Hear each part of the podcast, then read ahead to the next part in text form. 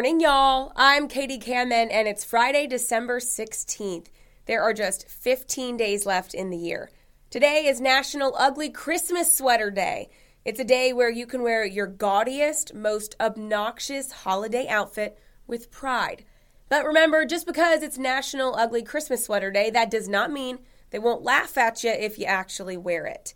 And making history today on this date in the year 2000, President George W. Bush named Colin Powell to become the first African American Secretary of State. Let's hope we get good news on the weekend forecast. We'll head over to the Live 5 First Alert Weather Center. All right, good Friday morning to you. I'm meteorologist Joey Sovine. Starting out much cooler this morning. Yesterday, we started out around 70. This morning, 30s and 40s as you head out the door. We'll be at 57 at lunchtime. Beautiful day throughout. Little bit of a breeze out there today. High temperature this afternoon will be right around 60 degrees. We will cool down quickly. Heads up if you do have plans this evening. Tomorrow morning, we'll start out on average about 40. Some inland areas in the 30s. Small chance of a shower very late in the day Saturday, Saturday evening, and Saturday night. A lot of you will stay dry. Back to all sunshine on Sunday. Will be a cool weekend. High around 53 on Sunday. You're listening to Morning Y'all, your local headlines and first alert weather forecast from the Low Country's news leader, Live 5 News. Morning Y'all is sponsored by MUSC Health. Join a team that's changing what's possible. MUSC Health is hiring for all locations and various positions, including radiology, path and lab, maintenance, and a number of other professions. Find out more about the competitive pay rates and benefits or review a more comprehensive list of current openings at muschealth.org/careers. MUSC Health, changing what's possible. And now, here are your news headlines for this Friday. Well, $3.8 million will be coming out of the Charleston County Sheriff's Office's budget to fund deputy salaries. The decision comes after Charleston County Council decided to table its vote on allocating this money until January. Anna Harris spoke with Charleston County officials. She brings us reaction from the sheriff, Kristin Graziano. Sheriff Graziano says she is deeply disappointed that after months of conversation, council decided to table this decision. However, some members of council say that this should have been coming out of their budget to begin with. The Charleston County Sheriff's Office has about 150 vacancies, according to data released at the end of October. Without paying the salaries for these positions, the department is willing to increase deputy salaries by about 12% in January 2023 because CCSO deputies are making far less money in comparison to nearby departments. Initially, Sheriff Graziano asked for this money to come from County Council. The Charleston County Finance Committee passed in a 5 to 3 vote with one absence for the money to come out of the county's general fund balance. However, once it got to county council, they decided to table it at a 6 to 3 vote so the newly elected council can vote on it in January. Sheriff Graziano says they have wasted enough time already. She says in a statement, quote, we are being transparent with our spending and we wouldn't have asked council for assistance if we didn't need it. We will go ahead by using our salary lapse, which we will exhaust before the end of the current fiscal year. The use of lapse money is putting a band aid on the bigger issue, which is that we need a commitment from Charleston County to fund these adjustments permanently. As we hire more people, that money will run out quickly and it will not last but she has nearly $5 million and her request was 3.8.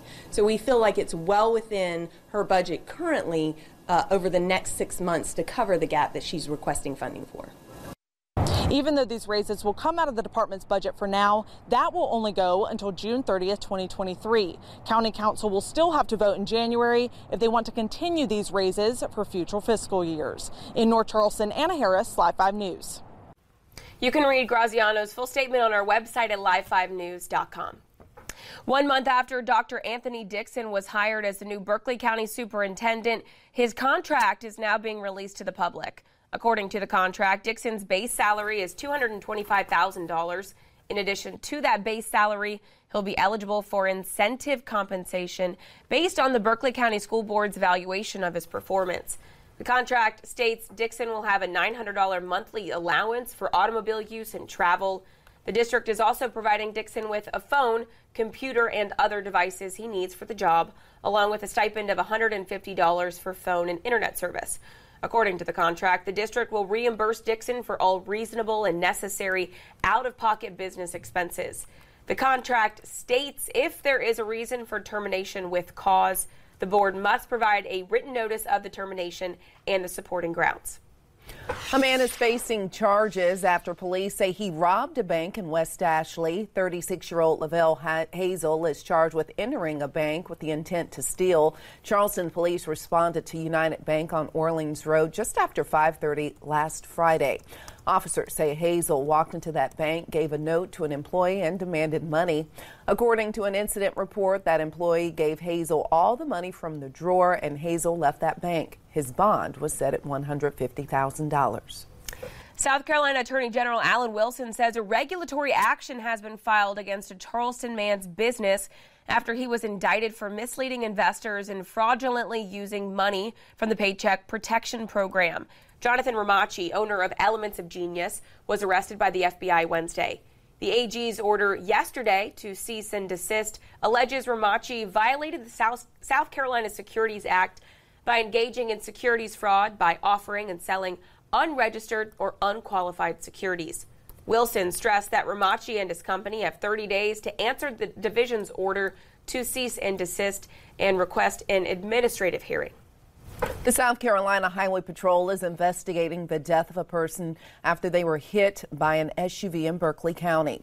According to troopers, this happened at 7:30 last night on Red Bank Road near Mars Lane. That's about 1 mile from Goose Creek Road. Troopers say an SUV was traveling east on Red Bank Road when it hit a person walking across the road. That person walking was killed. The driver and passenger in that vehicle were not injured. Joint Base Charleston is looking to make Uber available on base. Yeah, base officials say they will give base authorization for about 100 drivers to kick off this rideshare initiative, and they want to spread the word to low country Uber drivers and beyond. Molly McBride spoke with base officials about why this initiative is so important to them. Good morning, Molly. Good morning, Katie. I spoke to Chief Master Sergeant Rebecca Bateman, the command chief of the 628th Air Wing, who says right now there are about 5,000 base residents and zero rideshare opportunities. She says currently to get an Uber, residents are having to walk all the way to the visitor center, which can be up to a mile away. Sergeant Bateman says for a lot of base residents, this is their first duty station, meaning it's their first time away from home, and many don't have a car and rely on walking or riding their bikes. She says they want to make life as normal as possible for these first time residents, and having safe rides on and off the base is a part of that. She says spreading awareness about this program is just so important to her because she wants base residents to have the same access to transportation opportunities as the rest of the low country community. I often see airmen just walking down the road, and I'll pull over and pick them up and, and take them to their dorm room, but that means that they're doing that quite often off the installation or, or taking buses, um, which I just want to provide them a chance to have the type of transportation that everyone else can have. Uber drivers can gain authorization by going to the visitor center at Joint Base and asking for base credentials. Sergeant Bateman says no military affiliation is needed. You just need a background check to get rideshare access. Again, they need at least 100 drivers to initiate this program, and Sergeant Bateman encourages anyone and everyone to apply. Reporting live at Joint Base Charleston, I'm Molly McBride, Live 5 News. One of Charleston's first distilleries since Prohibition is expanding. The Striped Pig is a woman owned and family operated distillery looking to create more than 50 jobs with a $10 million investment. I'm interested in that name. I know, it's Striped cute. Pig. Yeah, Lauren Quinlan joining us now. And Lauren, why is the family business looking to add on a team of more people? Yeah, I spoke with the owner and she says that their business is continuing to grow and to keep up with those needs, they need to expand the team outside of their family. The Striped Pig Distillery is located in North Charleston and they'll be expanding, adding 24,000 square feet to its current facility to accommodate a new bottling line and event space. Pixie Paula Dezzutti, owner of the Striped Pig, says giving back to the community and women empowerment is at the forefront of this expansion. With the help of her children, they distill a handful of spirits in-house, but Dezzutti says they are looking to leverage the beverage space for the benefit of the community. After being told no a handful of times, Dezzutti says this wouldn't have been possible without a woman taking a chance on her, and she's looking to do the same in return.